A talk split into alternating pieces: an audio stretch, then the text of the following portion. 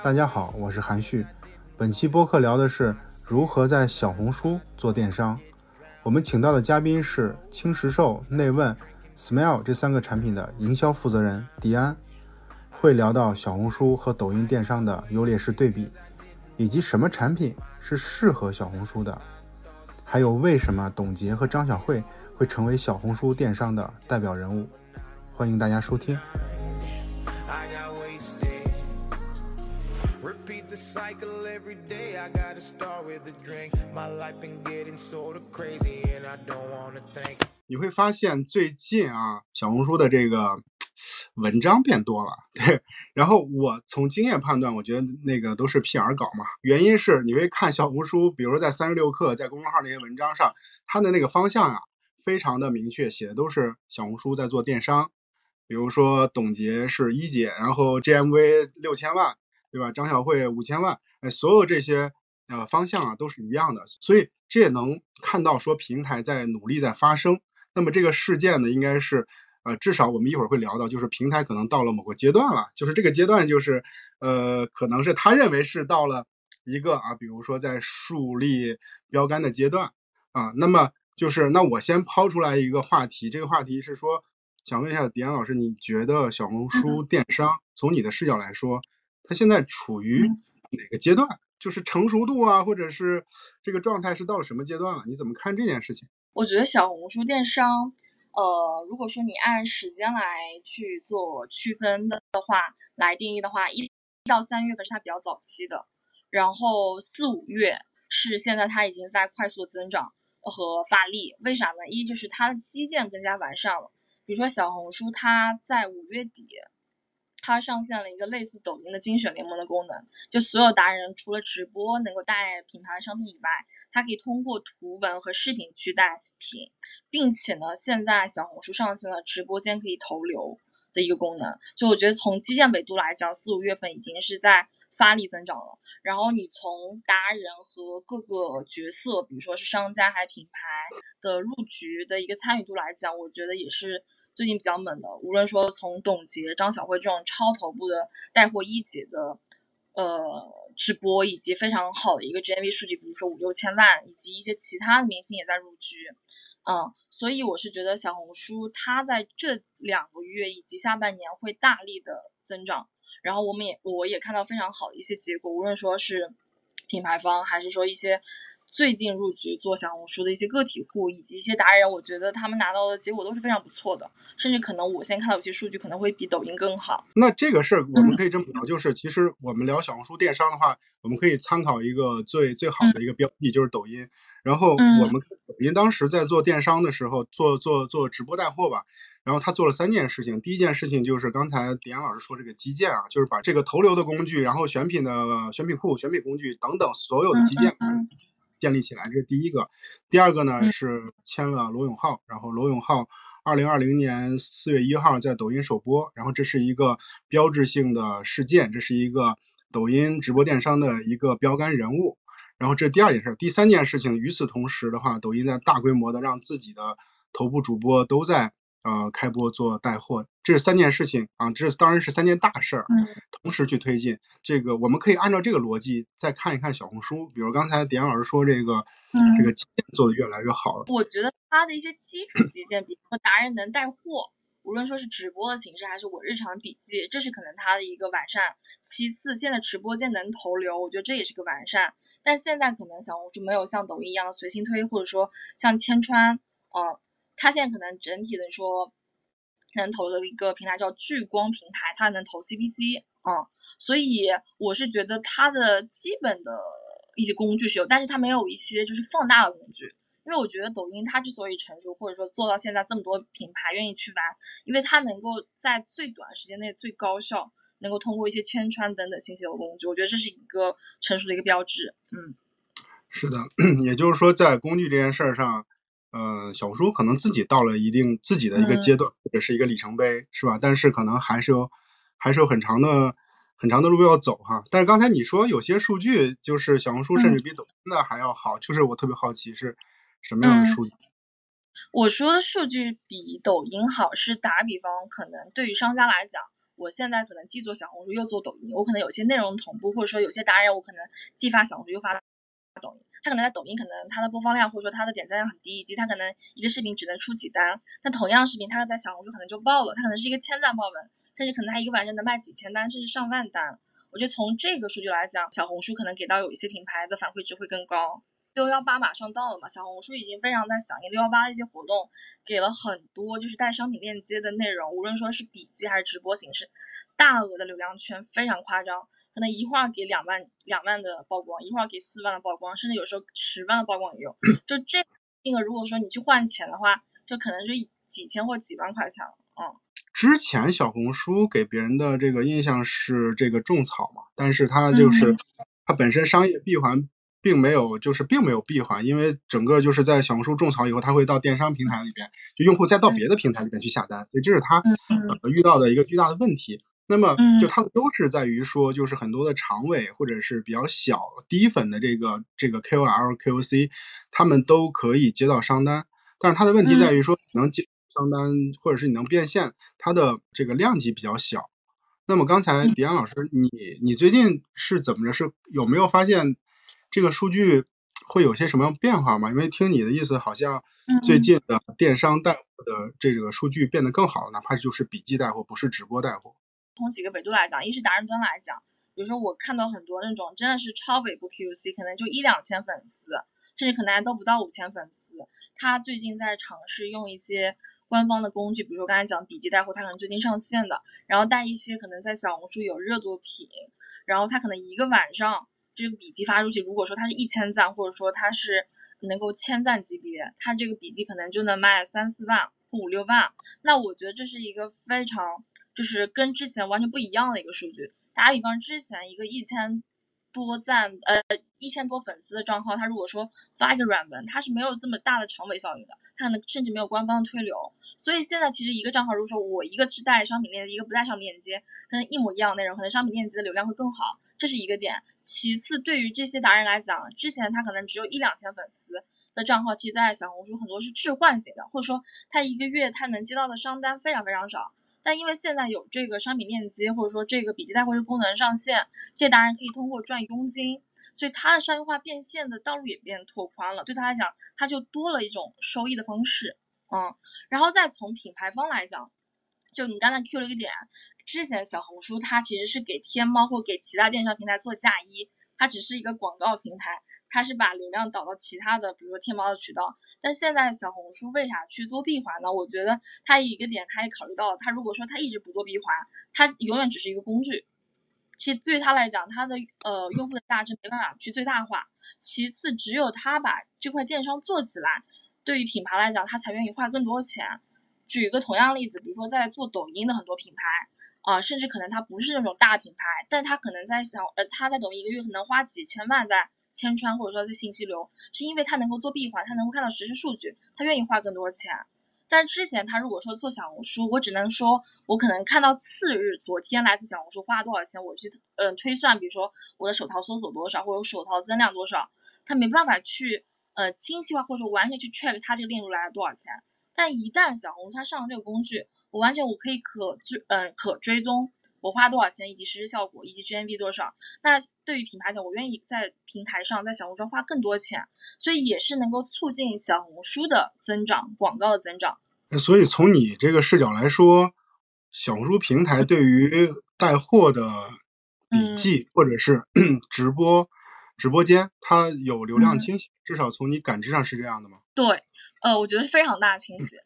今年其实很多达人，如果说我之前没有开播过。我可能开播，我只要开播满五分钟还是三分钟吧，我记得就是他会给你的直播间导流，一你这导流可能是公域的流量，之前其实小红书的直播只有私域的流量，其次你开播时间越长，他会给你的笔记也会带来曝光。哦，所以就是你开播就能够拿到平台很多免费流量，但我觉得这个事儿可能也只是说它因为现在在扶持这个是呃直播电商和内容电商，所以可能比如说维持两到三个月，可能等到七八月份它未必有这个扶持，但现在这个扶持是非常非常大的。这事儿有点像就是比如像抖音或者快手在早期刚开始做电商的时候，它一定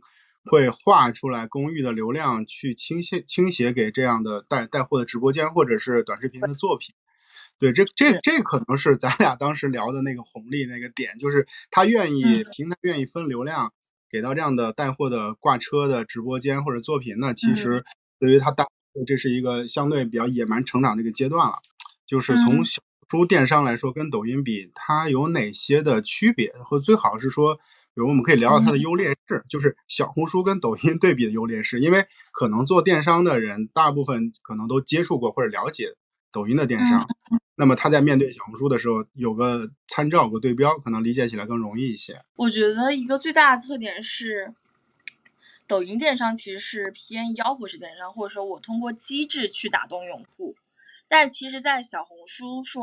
你这个品机制是第一位、第一要考虑的要素吗？我觉得未必，而说你这个品真能给小红书用户带来价值，以及它被你这个东西种草了，我觉得这东西我生活中用得到，或者说我买这个东西能够给我生活带来更大的一个品质。所以我觉得这是一个比较大的区别点。然后我们现在比如说像，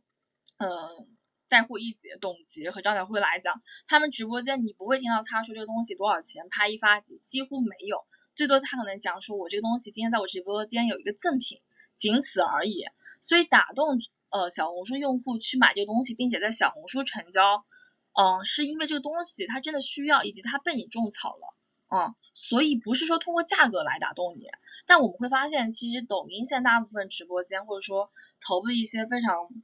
数据炸的一些呃内容电商或者短视频电商，它其实大部分还是说，因为这个东西多划算多便宜，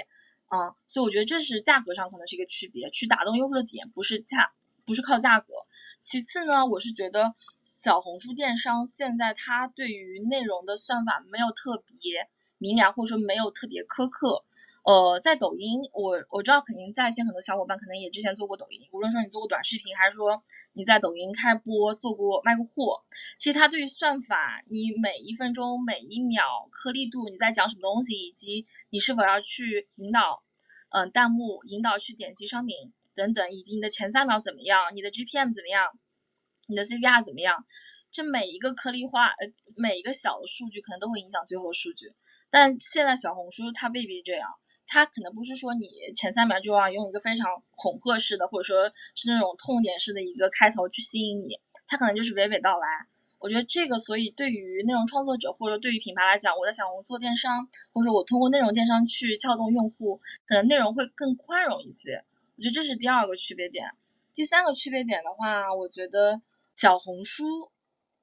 现在其实它的品类宽度非常大，就是。你便宜的东西也可以买，也可以卖，然后你贵的东西也可以卖，呃，不是说我一定要，呃，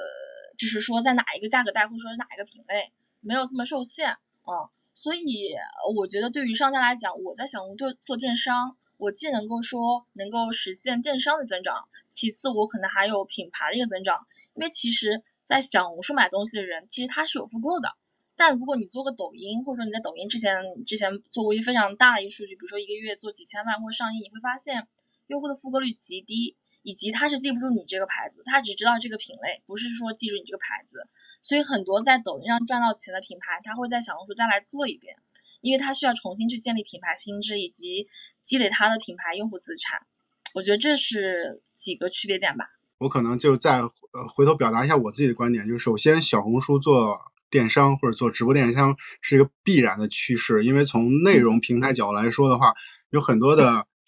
就是比如像抖音这样的，就最大的头部的这个这个平台可以去跟随去效仿。就是你要去做商业的逻辑的闭环，一定要去做电商。电商的话，那么直播电商的天花板更高，这是一这是一个最基本的一个逻辑。那么比如说这个小红书跟抖音的电商区别有啥？我非常认同迪安老师的这个观点啊，就是说。首先的话，就是像抖快，包括视频号，它都是它的品，就是很大部分比例是个性价比的就是说你一定性价比比较好，然后嗯才会有人去买，那客单价相对来说呃就会低一些，但是性价比也一定是足够好，这是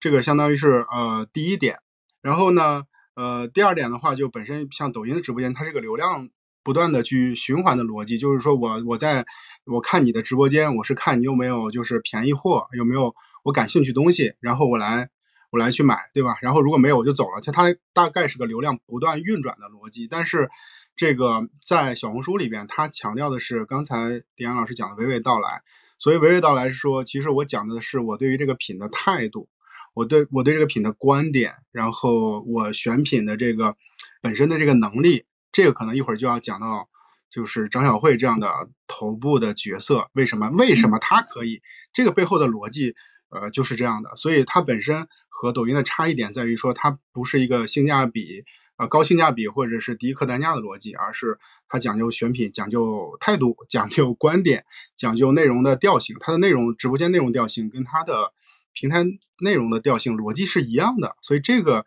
是它切入点。就是从我作为一个之前在平台运营，呃，做在平台待过的人来说，我觉得它这个差异化选的，至少从现在来看哈，咱们也是。就是怎么说，人家选完以后倒推再去评价，我觉得还是挺好的。为什么？因为它至少能和现在的抖快视频号能有很大的区别。就是说我从这儿切入，我先切进去再说。我觉得这个还是还是挺好的一个选择的。所以我觉得他在选品和在找达人或者找明星去把这个造势时候，其实他是找一些能够契合小红书的人。然后把他想要做的那种电商去做一些跟抖音或跟快手的差异化，能够明明显的一个区分。嗯，正好迪安老师说到这个人的事儿了，就是说到这个主播的事儿，呃，我们就可以聊聊这个主播，因为围绕这个主播的事儿，我们应该可以聊很多，可以聊很多。对，因为是这样的，就是我们还是回到刚才，我们看到最近其实小红书电商的这个稿件啊、文章多了起来，它所有的话题都是。首先都是小红书的电商，然后小红书电商里边讲的都是主播，主播都是谁呀？主播都是这个董洁，然后张小慧，呃，张丽一系列的 这样的角色。就如果大家不知道是谁的话，可以在那个小红书官方账号直播署里边能看到，因为这些人每一次他的直播的预告，他的官方账号都会发。对，这些人就是他们主推的人。对，我觉得就是迪安老师，咱们可以聊聊这个事儿，就是说。哎，为什么会是这些人？他有啥特点啊？这个话题为什么意思呢？它关系到内容的，就是因为主播选定了以后，它内容调性，它的产品选品基本上也就确定了。嗯，先讲一下，就是从大数据来讲吧，现在小红书的闭环或者说它商城直播的销售额占比是高于笔记带货的，所以直播还是主流，这是一个点。然后其次说小红书它邀请了一些明星或者说一些大咖来直播。呃，分别就是代表啥，以及背后就是意味着什么。就先从头部来讲吧，像董洁和张小慧，其实它就代表了小红书的两种女性力量吧。啊，我觉得就是是两种，就是代表了小红书它的选品是怎么样。它其实想要做的是比较高端的 fancy 的，嗯，美妆集合店，或者说是一个高端的集合店。我这个东西是有质量、有质感的，我能够给你生活带来溢价的，而不只是我在大卖场买到的东西。我觉得这是一个区分点。然后刚才你也 Q 到，比如说他还邀请一些其他的一些明星，比如说像张丽啊，就我通过他们的直播数据会发现，其实跟刚才讲的两个超头部还是有比较大的区别的。像董洁、汪小慧，比如说他们一场现在的直播体量可能是五千到六千吧，对，算是。都非常顶流了，就是已经没有人能够超越了。但其他一些明星，比如刚才像张丽等等，他可能一场直播只有两百万左右。甚至像有一个就是初代女神，有个叫张静初，你们应该知道吧？说实话，我觉得她的直播数据有点太大跌眼镜了。你知道她卖了多少吗？张静初卖了两百万。其实你看她的人设，其实我觉得跟董洁没有什么太大区别，就是那种比较 fancy 优雅的，然后。嗯，他推荐东西本身就是比较有 sense 的，生活方式也是比较偏 lifestyle 那种。嗯，然后我去想了一下，为什么这个背后原因啊？我现在分下来可能是这样的，就未必完全正确啊。一，我觉得董洁她的团队非常厉害，董洁她是签在杨天真旗下的，杨天真是一个做明星非常牛逼的人。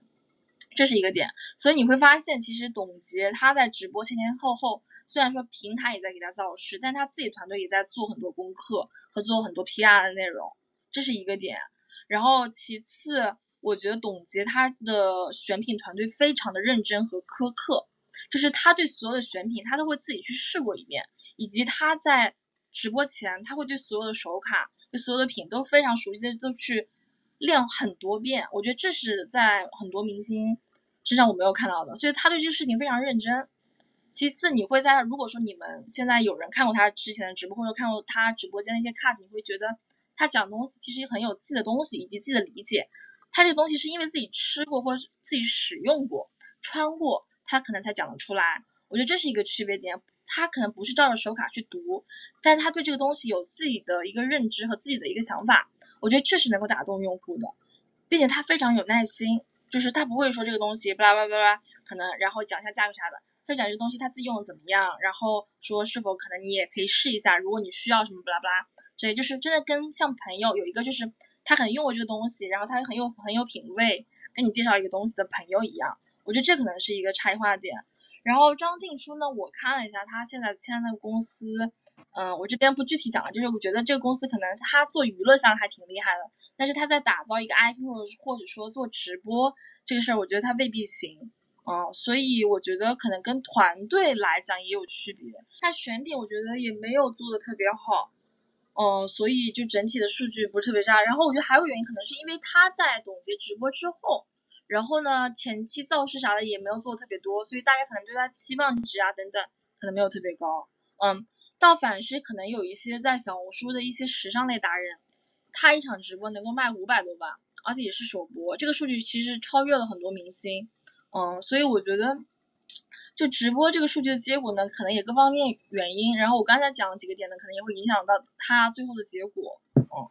对，首先就是，嗯，就是你会发现，就这些明星有点共同点啊，因为我是这个直男哈，我总结不知道对不对。首先你会发现，这些明星啊，都是他首先不是当下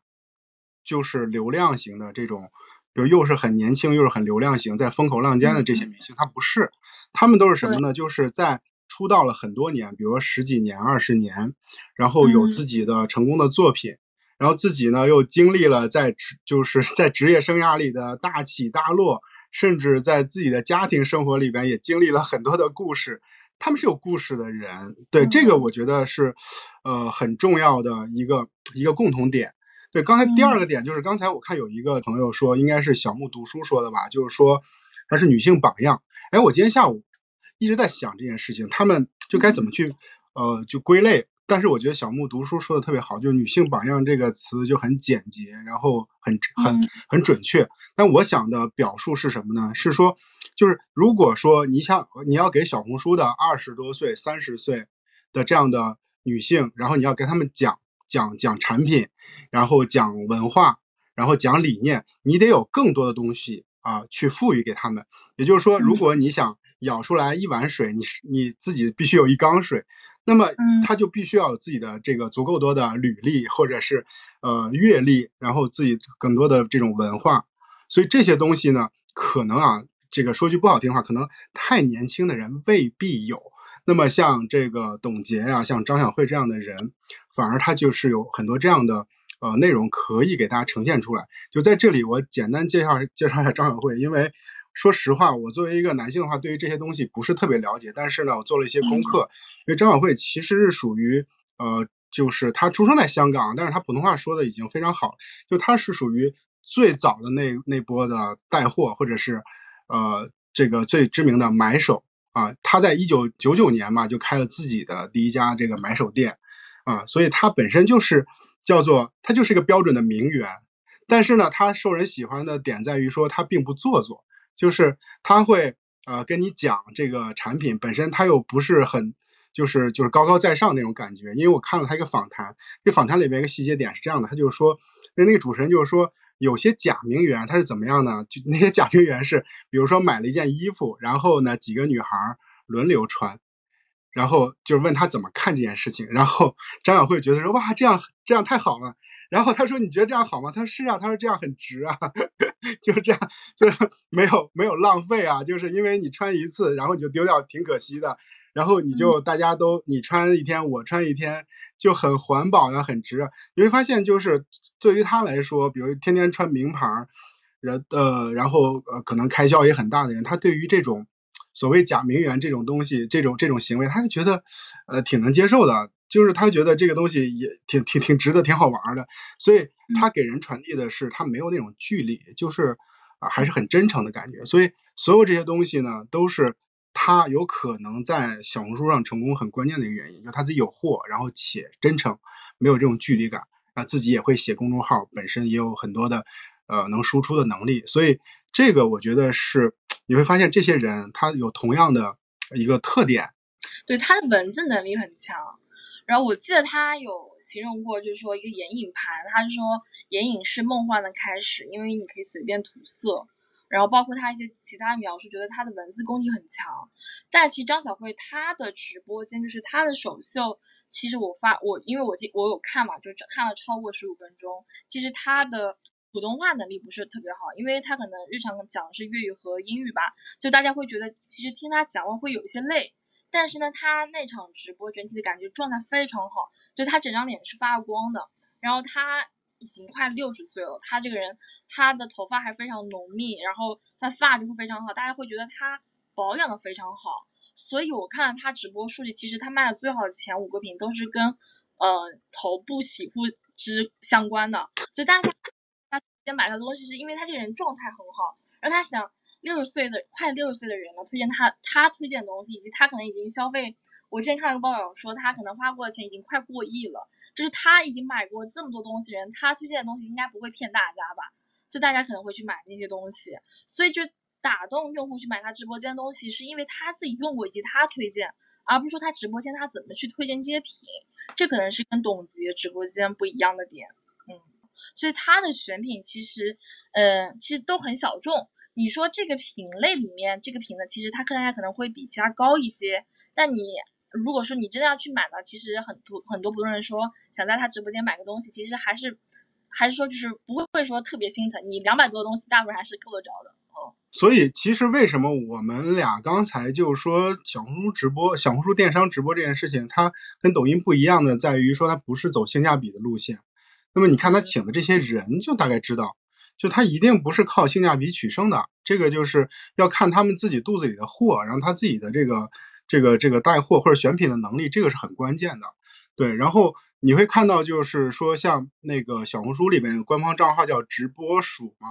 然后直播鼠有两百多万的粉丝，然后他的因为我今天看了他的每一个作品，嗯，基本上都是不同的明星他的直播预约，其实是这样的，从这个。平台视角来说啊，官方视角来说，它很重要的一个事儿叫做它的站位很重要，它不能就是站任何一个人。就比如说我要站你，我今天站你，明天站他。如果说这个主播人少了还行，如果人多了，比如说大家还就矛盾，又有帮派，或者是我站不过来，那这件事情就特别的不好。所以其实本来说官方就不应该去推任何一个主播。对，或者或者说不应该站站着任何一个人。如果说你官方你说我做一个，比如说呃这个高考高考季的活动，这个可以，因为这是你官方策划的平台，你整一帮主播，然后来来给你做分析，然后来开播，这没问题。但是呢，你自己去推主播这件事儿不是特别合适。但小红书现在就是这么做的，小红书里面每就是它的官方账号里面每一个就是作品都是在推它的主播，然后然后我记得那个像张小慧的直播是。我们叫强插，就是它会出现在你的 feed 里，就是像我这样的人，他我肯定不是，就是不是这个画像，但是他直播的时候，我就从我的 feed 里边看到了这个张小慧的这个 feed，所以说从这点来看的话，小红书平台是疯狂的在推这几个人的。是的，他在这两个大咖、这两个明星直播前前后后铺了很多 UGC 内容。哎，他是怎么让 UGC 内容来帮他去推这几个直播、这明星直播间的？就是只要比如说你在开播前你去提，或者说你去讲董洁，你很期待她，或者说你去讲从你的视角怎么介绍张小慧，或者说怎么理解张小慧，比如说讲她的女性力量等等，可能你这个内容就会很好，或者说就只要你带她的关键词，平台它后台就会给你这个笔记更多流量。哦，如果说官方没有这个这个很大的决心去推啊，它仍然起不来，这是一定的。然后第二。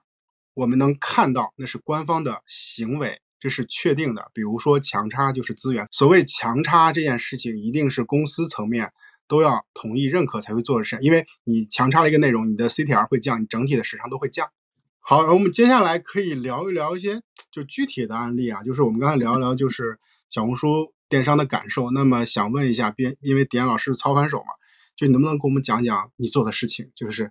是啥？嗯然后有什么样的感触？我们对于具体案例觉得特别感兴趣。嗯，讲过最近在小红书做过的一个比较大，就是上董洁直播间吧。然后我们在董洁直播间是销量前三的品牌，并且呢，通过董洁一下子在三天内创造了百万的 GMV，我觉得这是一个比较大的事件。嗯，然后我觉得董洁其实直播或者说品牌跟他合作，它不是只是一个即时性的效果，董洁的长尾效应特别特别长。就我们跟董洁直播的那天晚上，我们第二我们的天猫端的搜索增量都增加了五千多的人搜索，就五千多人搜索，其实如果说你换算到钱的话，至少这个品牌在小红书这今天就是这一天，它至少要花一万块钱以上，嗯。或者说已经花了几万块钱，像有些美妆客户可能他的呃流量成本挺高的，可能你五千的手淘 UV 可能要至少嗯四到五万的一个营销费，我觉得这是一个点。其次呢，就董洁跟我们合作之后，我们的这商品在小红书的长尾流量也非常长，我们延续了一个礼拜，能够把这个品做到了小红书品类的前二，并且有很多达人和很多 QC 去带我们品。然后整体达到非常炸的一个现象，所以我觉得这个可能是最近在小红书做的比较好的一个事件吧。就是嗯首先就是能讲讲跟这个这个跟抖音不是嗯跟抖音，对不起，跟董洁的合作模式是啥吗？就是坑位费嗯加佣金吗？哦，对的，跟他的合作模式是坑位费加佣金。然后呢，董洁是这样的，他会给每个品牌限制说我讲多少时间，所以其实每个品牌他讲的时间也就两分钟。然后董洁他在讲我们的品的时候呢，正好是他讲的比较开头的。我记得那一场是六点钟开始，他六点半就讲完我们的品了。他讲完我们品的时候，销量销售额只有二十万左右，但是到直播结束的时候，十二点左右已经卖了八十多万。然后到第二天的时候又增长了十多万，所以它的这个整体的效果是非常炸的。不是说这个品讲完了，你在他直播间的销售额就停止了，而是非常大的一个增长。你想其他直播间很难想象的，嗯。然后，哎，这是这是为啥呢？是因为你的产品太吸引人了吗？导致他的直播间、他的车上有几十个品，但是大家还是会去不断的去去下单，就这是原因是啥？为啥他会有这么多长尾流量？我自己我自己做了一个复盘啊，就是我觉得各方面的原因吧。一，我们的品，我们推的是轻瘦的一个桶装微化，一个巧克力蛋白微化。然后那个品呢，我们在直播前，我对它的商品主图、详情页等等，我都去做了一个优化，让用户只要你点进董洁直播间看我们这个品的时候，你就会觉得通过主图觉得这东西很好吃。这也是导致为啥就是我们整体转化比较好的一个原因。然后我发现，当我们播完的时候，我们的品一直是董洁直播间零食类目挂在最上面的一个品。为啥挂最上面？也肯定是因为他团队发现我们这品转化比其他品高，只要他放最上面，能够拉动他整个直播间的一个销售额。所以很多用户可能点进去之后发现，比如说董洁在讲几千块钱，或者说可能上千的一些品的时候，可能这个价格会望而却步。但是他发现了在零食类类目里面，发现我们这个品还挺划算的，然后看起来又挺好吃，然后就直接下单了。所以其实我觉得我们的一部分，我们在直董洁直播间用户一部分是来自他奖品的时候的一些用户，一部分呢可能是他可能想在董洁直播间买东西，但可能看一下东西还挺贵的，但我们东西呢又挺划算的。我们当时定的价格是八十九三桶我们的蛋白棒。所以是比较划算的一个价格，在它整体的货盘里面，我们肯定算是比较低的，毕竟是零食嘛。然后我们又在零食里面呢，我们组的这个机制我觉得还算比较好，因为我们在他直播间除了八十九三桶以外，我们又送了一个赠品。呃，你怎么衡量效果？整体 ROI 会会会是个什么样的表现呢？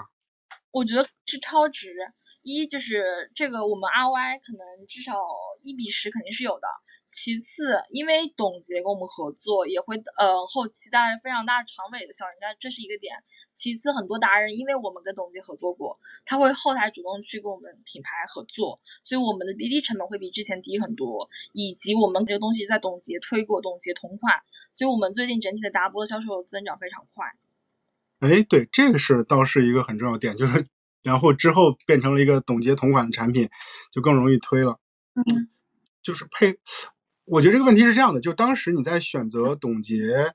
呃，去买它的这个坑位的时候，你当时的决策逻辑是啥？一，他是我们合作的时候，张小慧还没有直播，所以啊他是董，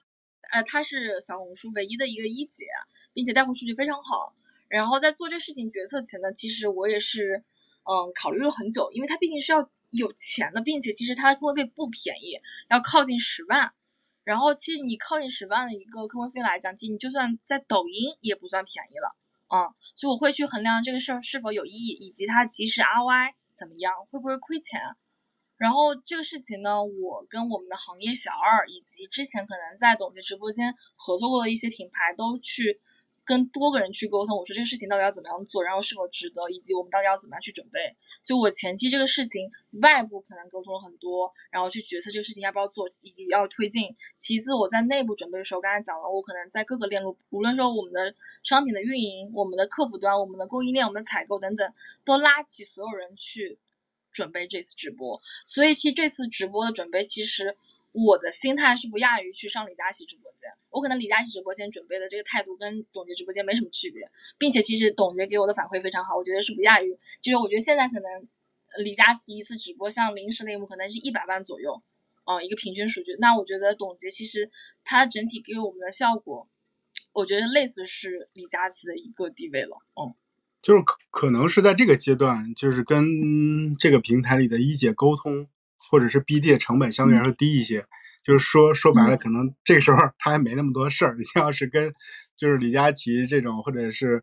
就是像快手，比如像辛巴这种，那就事儿就太多了。我觉得这个是一个沟通成本的问题，对吧？但但但是你你你当时为什么会认为你的品董洁就好卖呢？可能我有点较真儿啊，就是说。嗯，就是还是有点冒险吧，或者是你就是要去试一试。对，我没有觉得他会好卖，就是我没有这么一个笃定，说他一卖的好，就我前期还挺忐忑的，并且他客户费不低嘛，就我说为什么我去跟外部一些可能跟董洁合作过一些品牌也去聊了很多，那也拉我们也去拉我们像行业的小二说这个事儿到底要不要值得去做，以及我要投入多少精力去准备多少库存，所以其实我没有一个定性，但是我觉得因为他是一级。以及可能对我们在小红书未来的一个电商布局，肯定是有非常好的一个基础的一个铺垫的，所以我觉得这事情值得去做啊。然后也跟我们老板对齐，觉得这个事儿那就去花钱开始干。然后就是说在运营端或者说在这个事情前期准备，说我们尽量自己内部做到九十分以上。嗯。那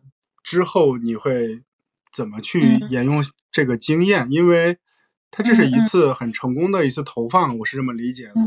但是我个人的经验判断，或者是直观感觉说，这个投放可能是有些时机，就是你时机还是比较好的，因为可能 正好平台也推，然后董洁也刚开始刚开始播，那么用户也第一次看或者前几次看到他的直播，他好像就播了三次吧，对，然后之后你会有什么样的计划？五次了是吧？OK OK 好，之之后你会怎么计划呢？呃，这个事情是这样的，就董洁他的合作对于大部分商家和品牌来讲是。其他达人完全不一样的，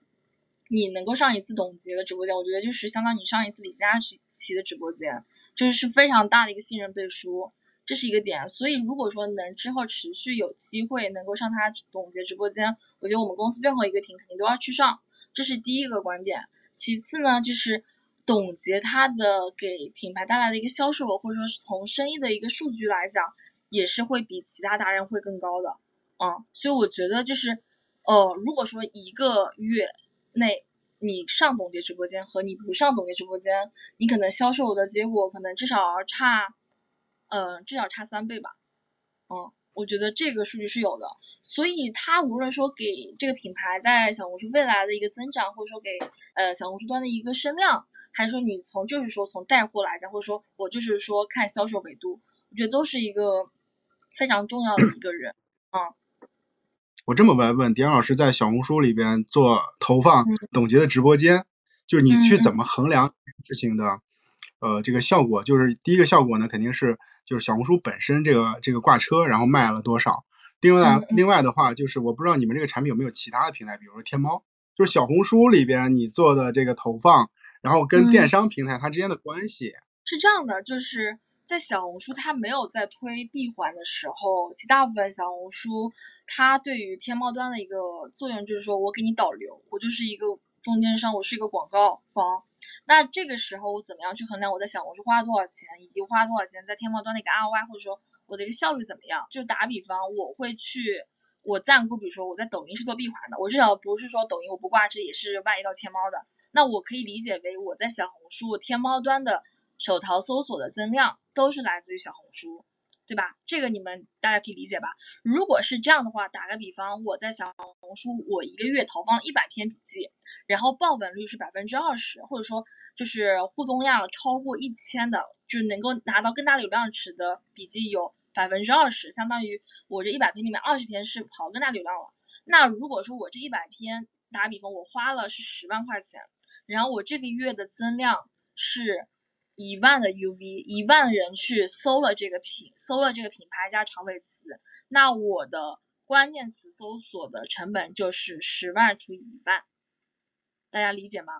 嗯，会通过这个数据去判断。当然有一些现在可能品牌方会有一些呃，有一些就是直客或者说有些供应商，或者说我会去看 CPE、CPC，嗯，以及 CPM 这些数据要不要看？要看，这些都是过程。就说我通过 CPC、CPE，我的互动成本、我的点击成本和我的 CPM 去判断我的笔记的流量是多少，贵不贵，以及用户对我这个笔记是否感兴趣。但最终你们还是要看的是我投放这些笔记有多少人去搜了我这个品，因为搜了这些用户才能说明你这个笔记是有效的，以及你花的钱是有效果的，他是有去搜了，以及可能来自手淘搜索的这些人他去下单了。所以对我来讲，我每个月要看的是。来自小红书的首条搜索的 UV 增长多少，以及这些 UV 有多少人下单？比如说我刚才讲的有一万人他去搜了，以及比如说我这个产品的客单价是一百，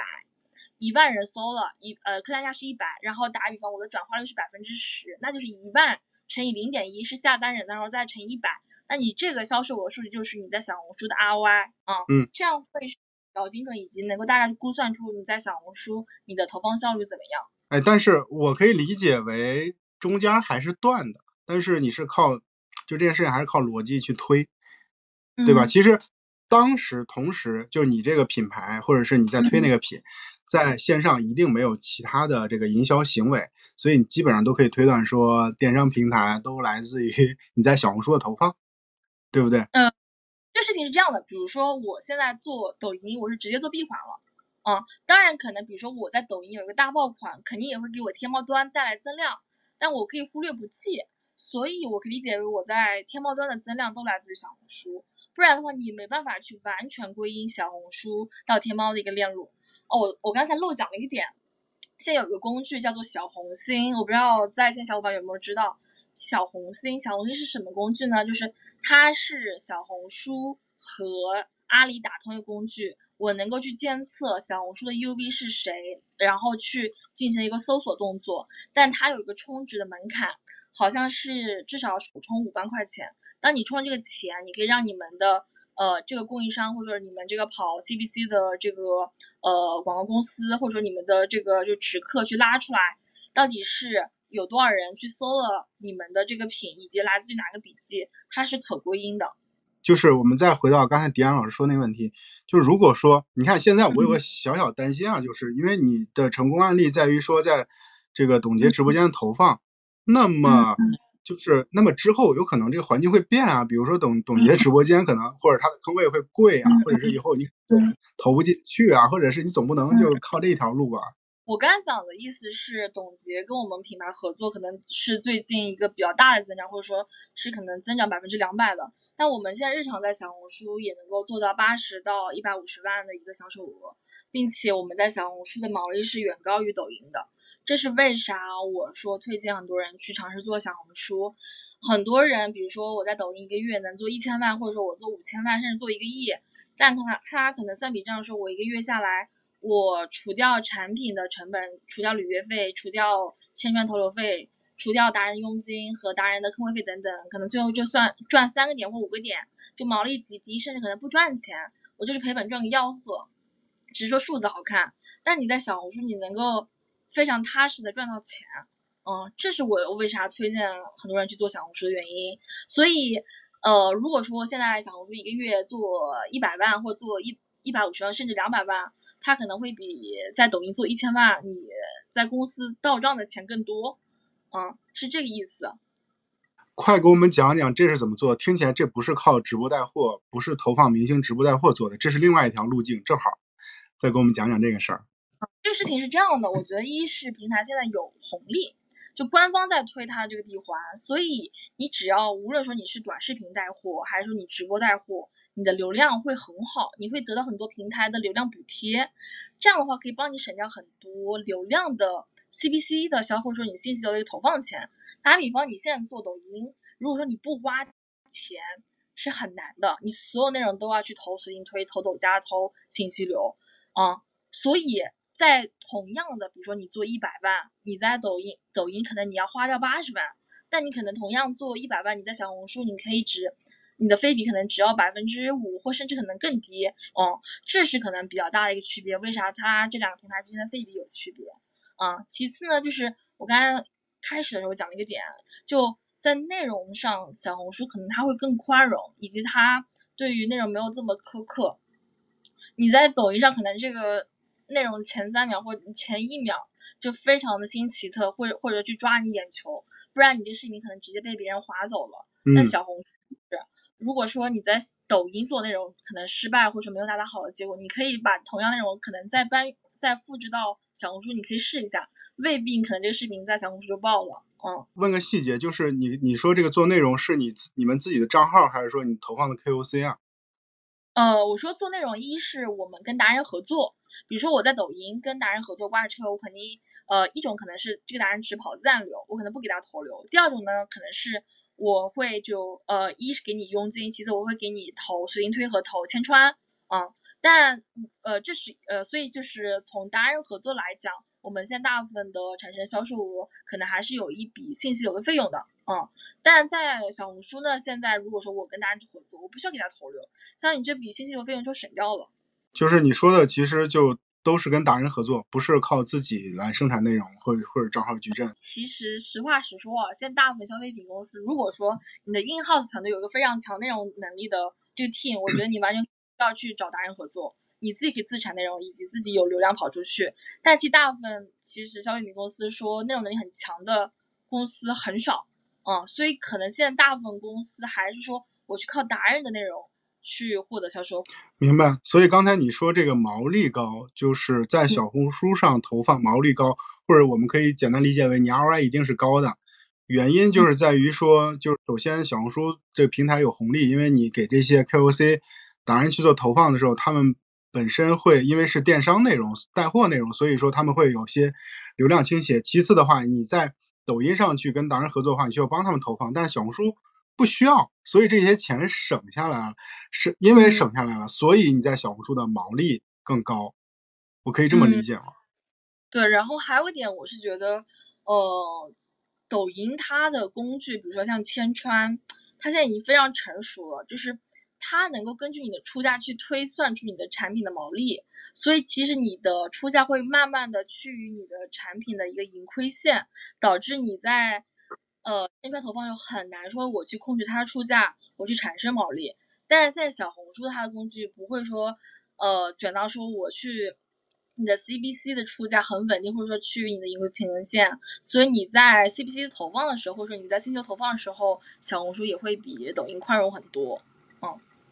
所以其实品是一样的，就只是说它这个生态的特征导致了毛利高，对吧？因为你说毛利高，我就特别感兴趣。嗯，对，然后我觉得还有一点是因为抖音的商家太多了，就导致因为商家多，你的竞价就会变贵。嗯，这也是为啥小红书现在就是竞价这块它可能还没有出价特别高。嗯嗯，定价是一样的，产品是一样的，它是这样，它卖的品并没有差距，就是说本身不是说这个给小红书是一个产品线，抖音是个产品线，不是这样的。它的这个刚才就是迪安老师讲的。成就是叫做毛利高的原因，就是在放，就是在其实说白了，简单说，就在这两个平台里边，它投放的成本是不一样的。小红书成本更低啊，是这么个逻辑。就抖音它的审核尺度非常非常低，非常非常低。就是同样的内容，比如说我们公司内问是做养生茶，我们有个滋补品嘛，我们有个品叫做麦卢卡红糖姜茶，打的是男呃女生的姨妈期。然后这个品呢，你想，你我推红糖姜茶，我肯定要去打姨妈期嘛，或者说打那几天或者那个月。然后我们现在已经那种就是卷到那个月或者说那几天都不能用，他觉得你那几天你就在暗示，以及说女生讲我翻来覆去也不行，所以小所以抖音的内容就是已经就是卡到就没办法去投流，你可能只能讲你是一个普通食品，那你我只能讲我是一个蜂蜜勺，所以就是我们前期在测一个内容或者在测一个产品的内容方向时候，会非常的痛苦。但在小红书不会，小红书它确实也会去卡一些词，但它会比抖音宽容很多，嗯。明白，暗示功能了。哎，那就是刚才就是我们聊了，呃，就是迪安他们的产品在，比如说是投放像这个董洁这样的头部的 KOL，对吧？然后一方面，另外刚才这个迪安老师讲另外一个路径，就是和达人的合作。然后达人合作里面，他讲了一个关键点，就是这个和抖音相比，它的。呃，就毛利高，毛利高是因为它在小红书里边成本低啊，这个我再总结一下，这刚才我们聊到的。那么就我想再把这个问题再细化一些，就是你在小红书里边和那些达人去合作的话，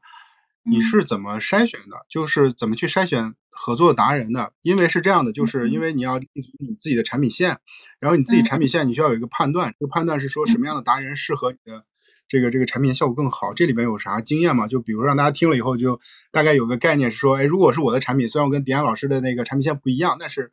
有些经验可以就可以去筛选，叫做效果更好达人。我觉得其实找达人的话，无非就几个类型，一种叫图文类，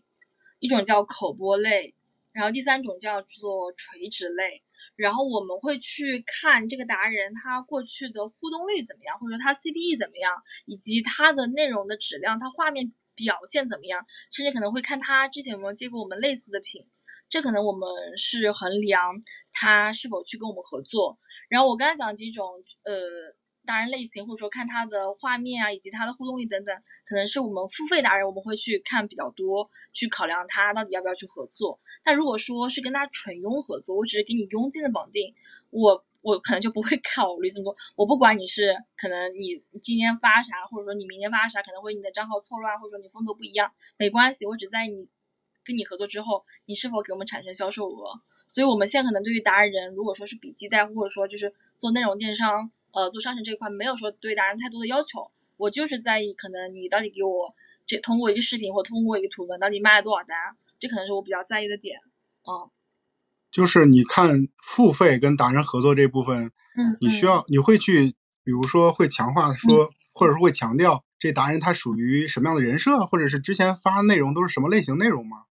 嗯，会看。然后我讲一下我们现在投放的逻辑是啥，这可能跟有一些品牌不太一样，有一些品牌它可能比较有钱，比如说他在小红书一个月要花几百万，他会去看这个达人过去他是否带过类似的品，以及他的互动率怎么样，因为他互动率可能决定他这笔记的爆本率怎么样，爆本率决定他是否能够跑得更大的流量池。但我们现在投放可能更多在意这个达人。他的图拍的怎么样？他的画面表现怎么样？以及他的口播能力怎么样？为啥我们会在意这个，而不是在意他的粉丝量，或在意他互动量？因为我们需要是他这个素材，而不是需要他这个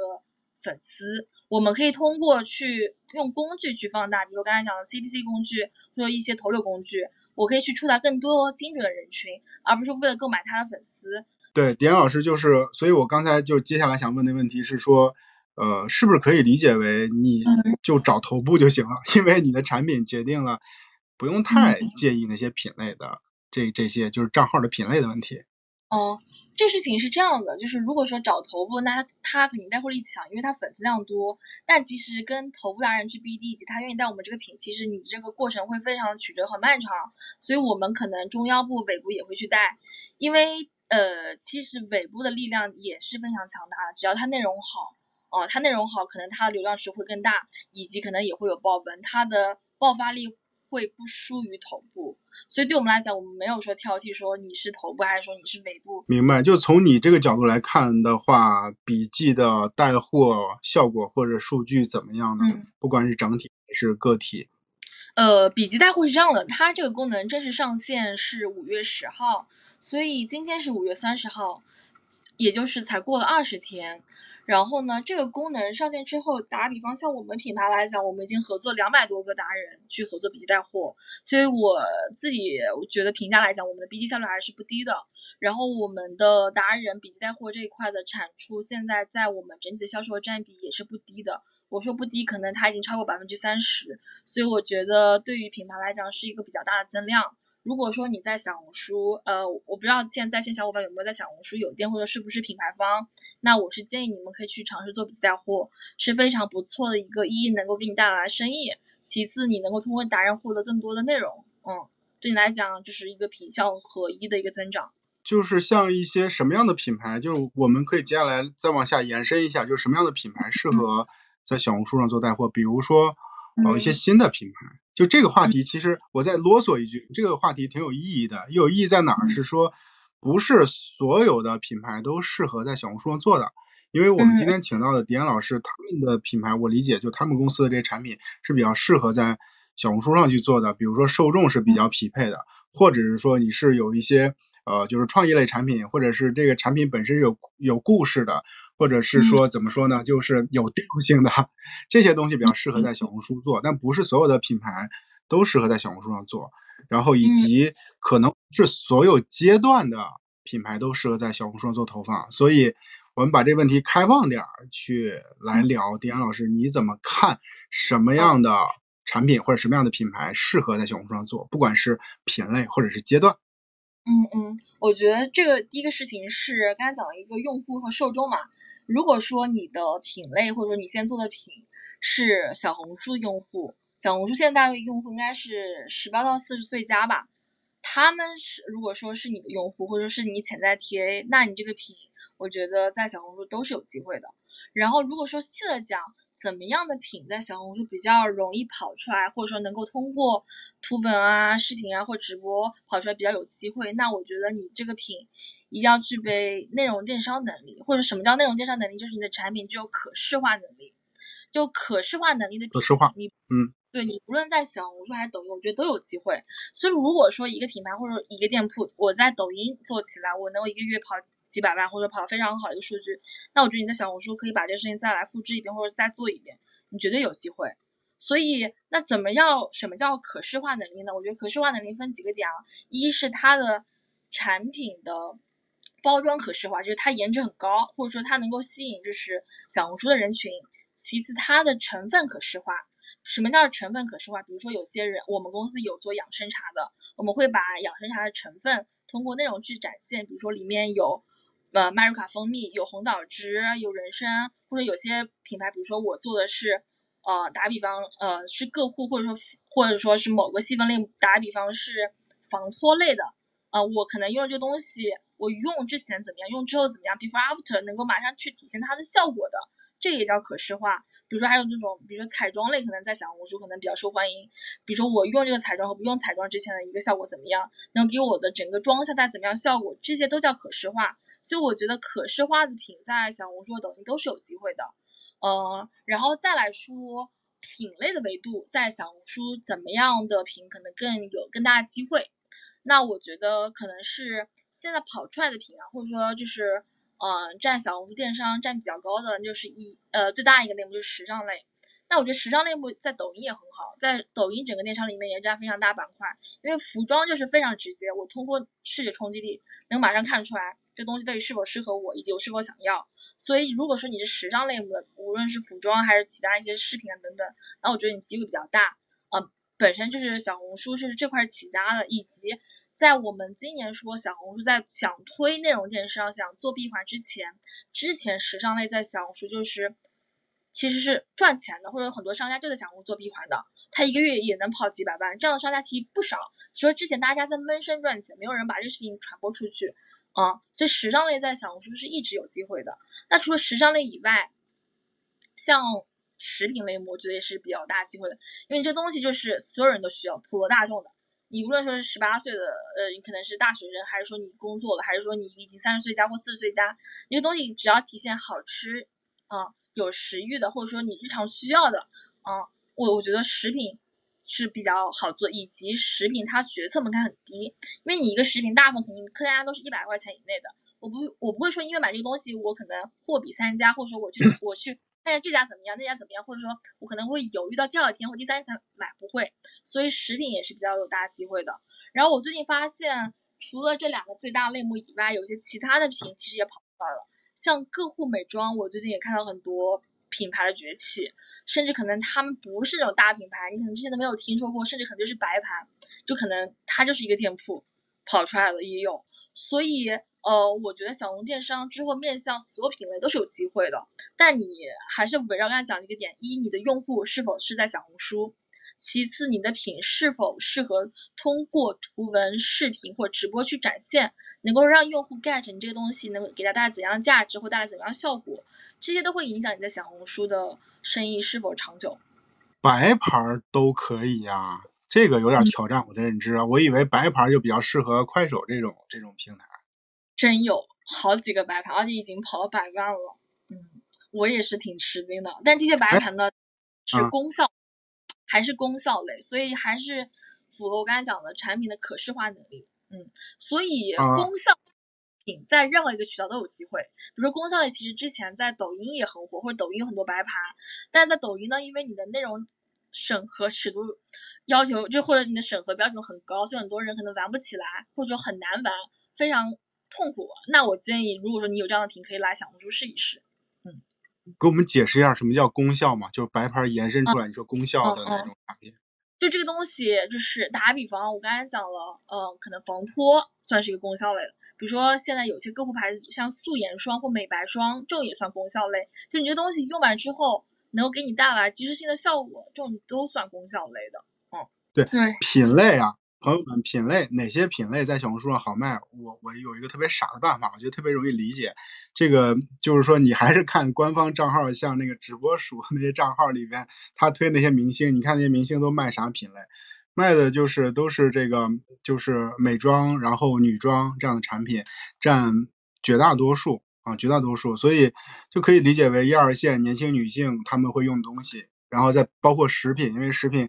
呃，零食啊，这个实在是一个大品类，所以大部分这一类的内容都会更好一些。那所以接下来反着问一个问题，点老师，像男性的产品好卖吗？三 C 啊，数码啊，什么玩意儿的，就是跟运动相关，总之就男性男性的品类的东西有市场吗？这品类只能打一个内容场景，就是送礼，女生送男朋友。你想你的人群不在这边，所以就别挑战这个平台的 这个特征，是不是？就是。尤其是他们刚开始做电商的时候，还是要先从女女性用的产品做起来啊。所以阶段性呢，刚才我们聊的是品类，那么所谓什么叫阶段性？我给大家解释一下，就是说，比如哎，有的有的产品啊，它是刚开始做，比如说迪安老师他们公司的产品不是刚开始做，他们这个像有的产品是明星产品，然后他又做一些新品，但有的公司呢，它是比如说刚开始做，刚推出新品的话，就是适不适合在小红书上推呢？呃。我觉得是适合的，就是你当下来讲，今年像抖音电商已经非常成熟了。抖音闭环应该是二零二零年开始做，那今年已经是它第呃第三年了，呃，所以你今年如果说你作为一个新锐品牌或者你的初创品牌，你去做抖音，其实是非常几乎非常难，因为你的竞品非常多。其次就是抖音电商为啥说它成熟呢？就是你在想你在抖音上不花钱是很难的。就是你，如果说你要有销售额的产生，一定要花钱，就好比你在淘宝或天猫一样，你先上一个品，你是不会有自然流的。就但你之前你刚开始天猫或淘宝开始的时候，你这个品放那边可能就有出单。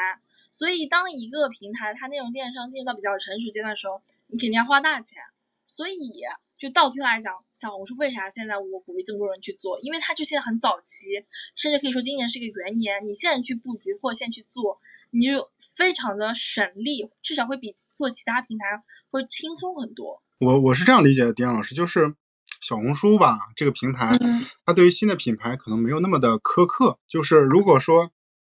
符合你刚才说那些逻辑，比如说可视化，然后或者是说它的外观比较美，或者是比较适合讲故事，然后你传递的调性又跟这个平台的调性很符合。那么，即使你是一个初创公司的一个新的产品，它仍然有可能在小红书里面做起来，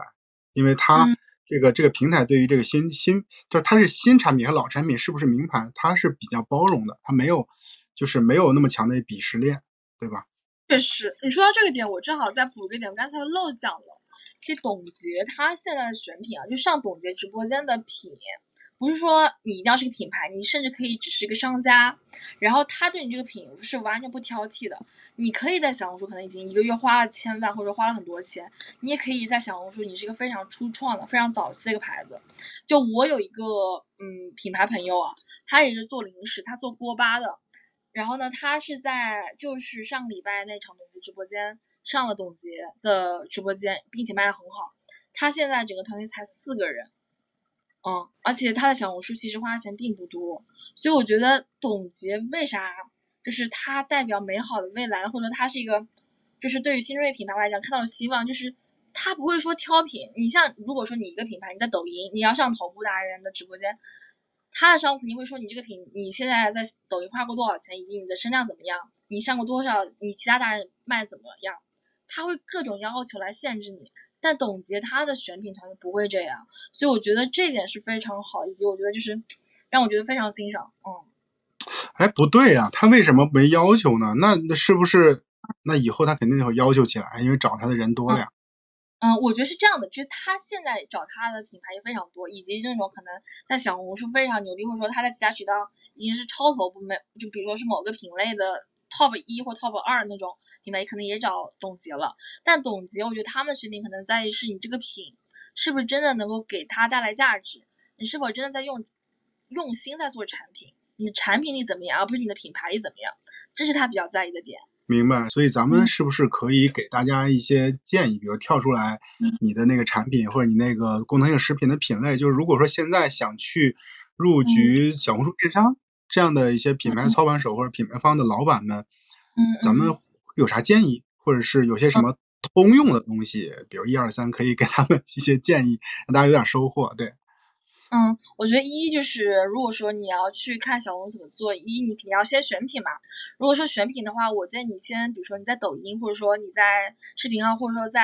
呃淘宝或天猫等等，就是先已经拿到结果的品，先去测小红书。为啥呢？就是我现在看下来，在其他渠道拿到结果的，特别是在内容电商拿到结果的品，在小红书都是值得做，并且值得再来做一遍的。嗯，所以从选品来讲，我是这个建议。其次，那具体怎么样做？小红书现在整体闭环的打法来讲，一是直播，那直播里面分 K 播，就是打播，就 KOL 直播，它称为 K 播，然后一个是呃，第二个是电播。那直播里面 K 播呢，我是建议大家都要去做的，因为小红书的直播会比抖音不卷很多，或者说会宽容很多，你的 BD 成本就会比抖音低很多。就如果说你们现在在做抖音，你会知道抖音你去 BD 达人的成本有多高以及多累啊，所以呃小红书直播一定要去做的。但电波呢，现在其实跑出来品牌并没有很多，嗯，为啥没有跑出来很多？因为其实小红书的电波它其实。虽然说它现在也开放公寓，可能更多还是私域的，以及现在它有投流工具，但投流工具没有特别好用，所以店铺跑出成绩或拿到结果的品牌并没有很多，嗯，所以我是觉得这个是挺难的，不会像不会像抖音一样，店铺已经非常成熟了，甚至可能说我可以通过达播以及短视频的内容去撬动我搜索页的电波的流量。这一块可能现在小红书是不匹配的，所以可能电波现在这个我不是特别，我不是特别建议大家去做啊，因为电波本身它可能要布景啊，然后人力啊等等，可能各种成本支出非常高。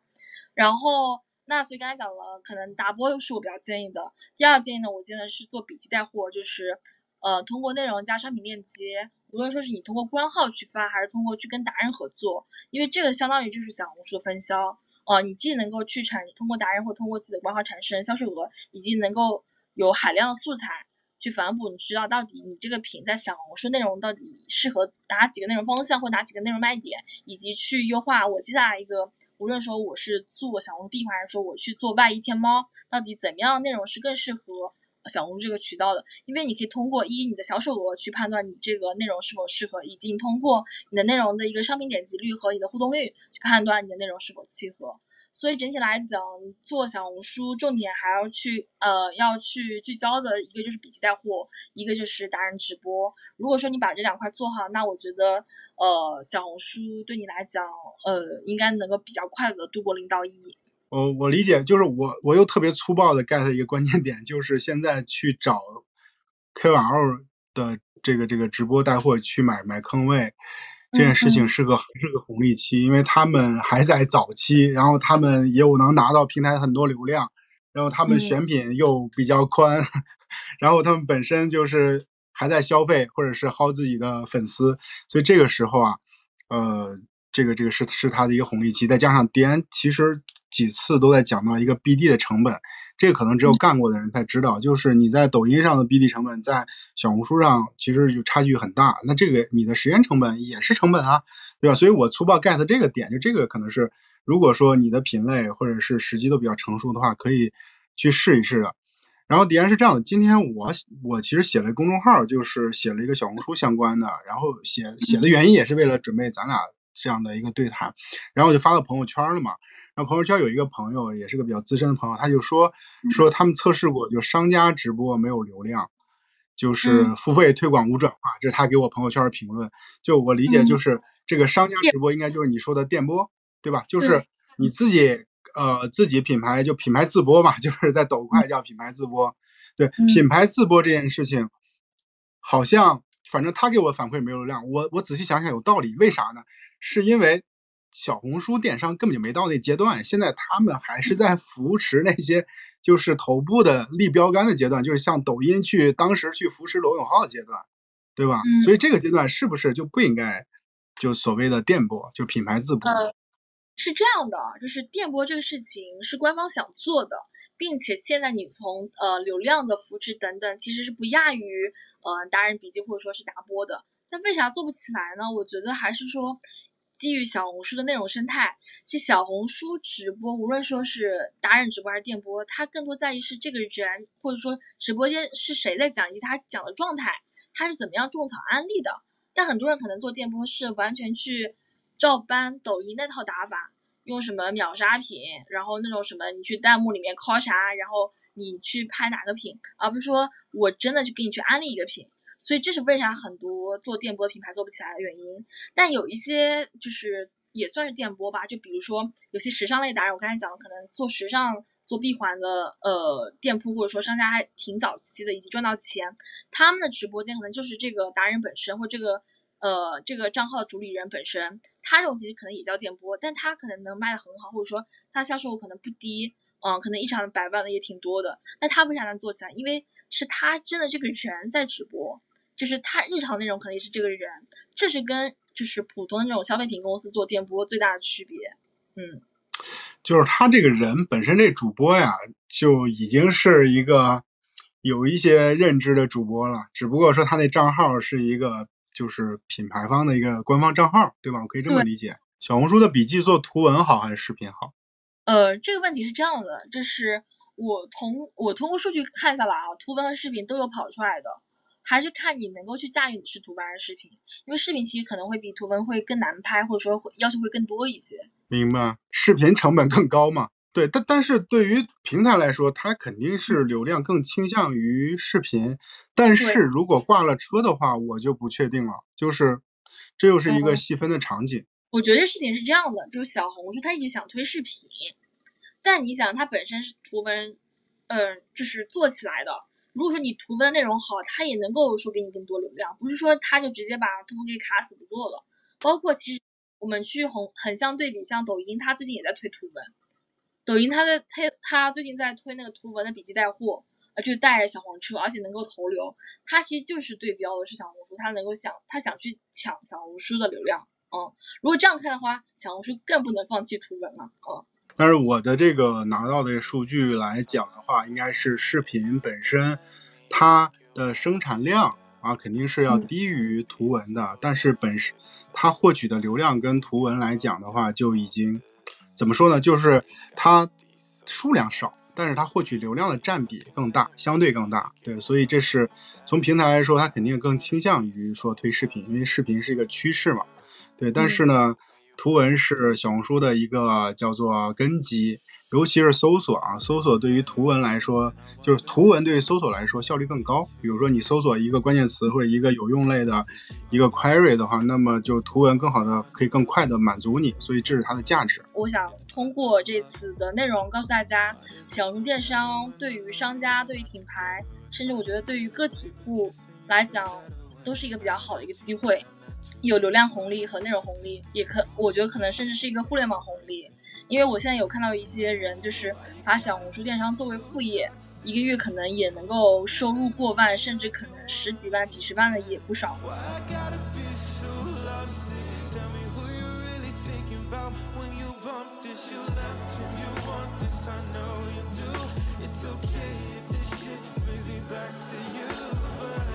感谢收听本期播客。如果你对我的内容感兴趣，可以关注我的公众号和社交平台账号。我都写在 show notes 里了，欢迎查看。如果有企业或品牌有增长相关的咨询服务需求，也可以在我的公众号里面回复“咨询”这两个字，找到服务介绍和我本人的联系方式。最后啊，还是希望朋友们能把本期播客分享给身边的朋友，鼓励我们越做越好。yeah, way too toxic. We never work, let's be honest. Yeah, yeah. Why you gotta be so toxic?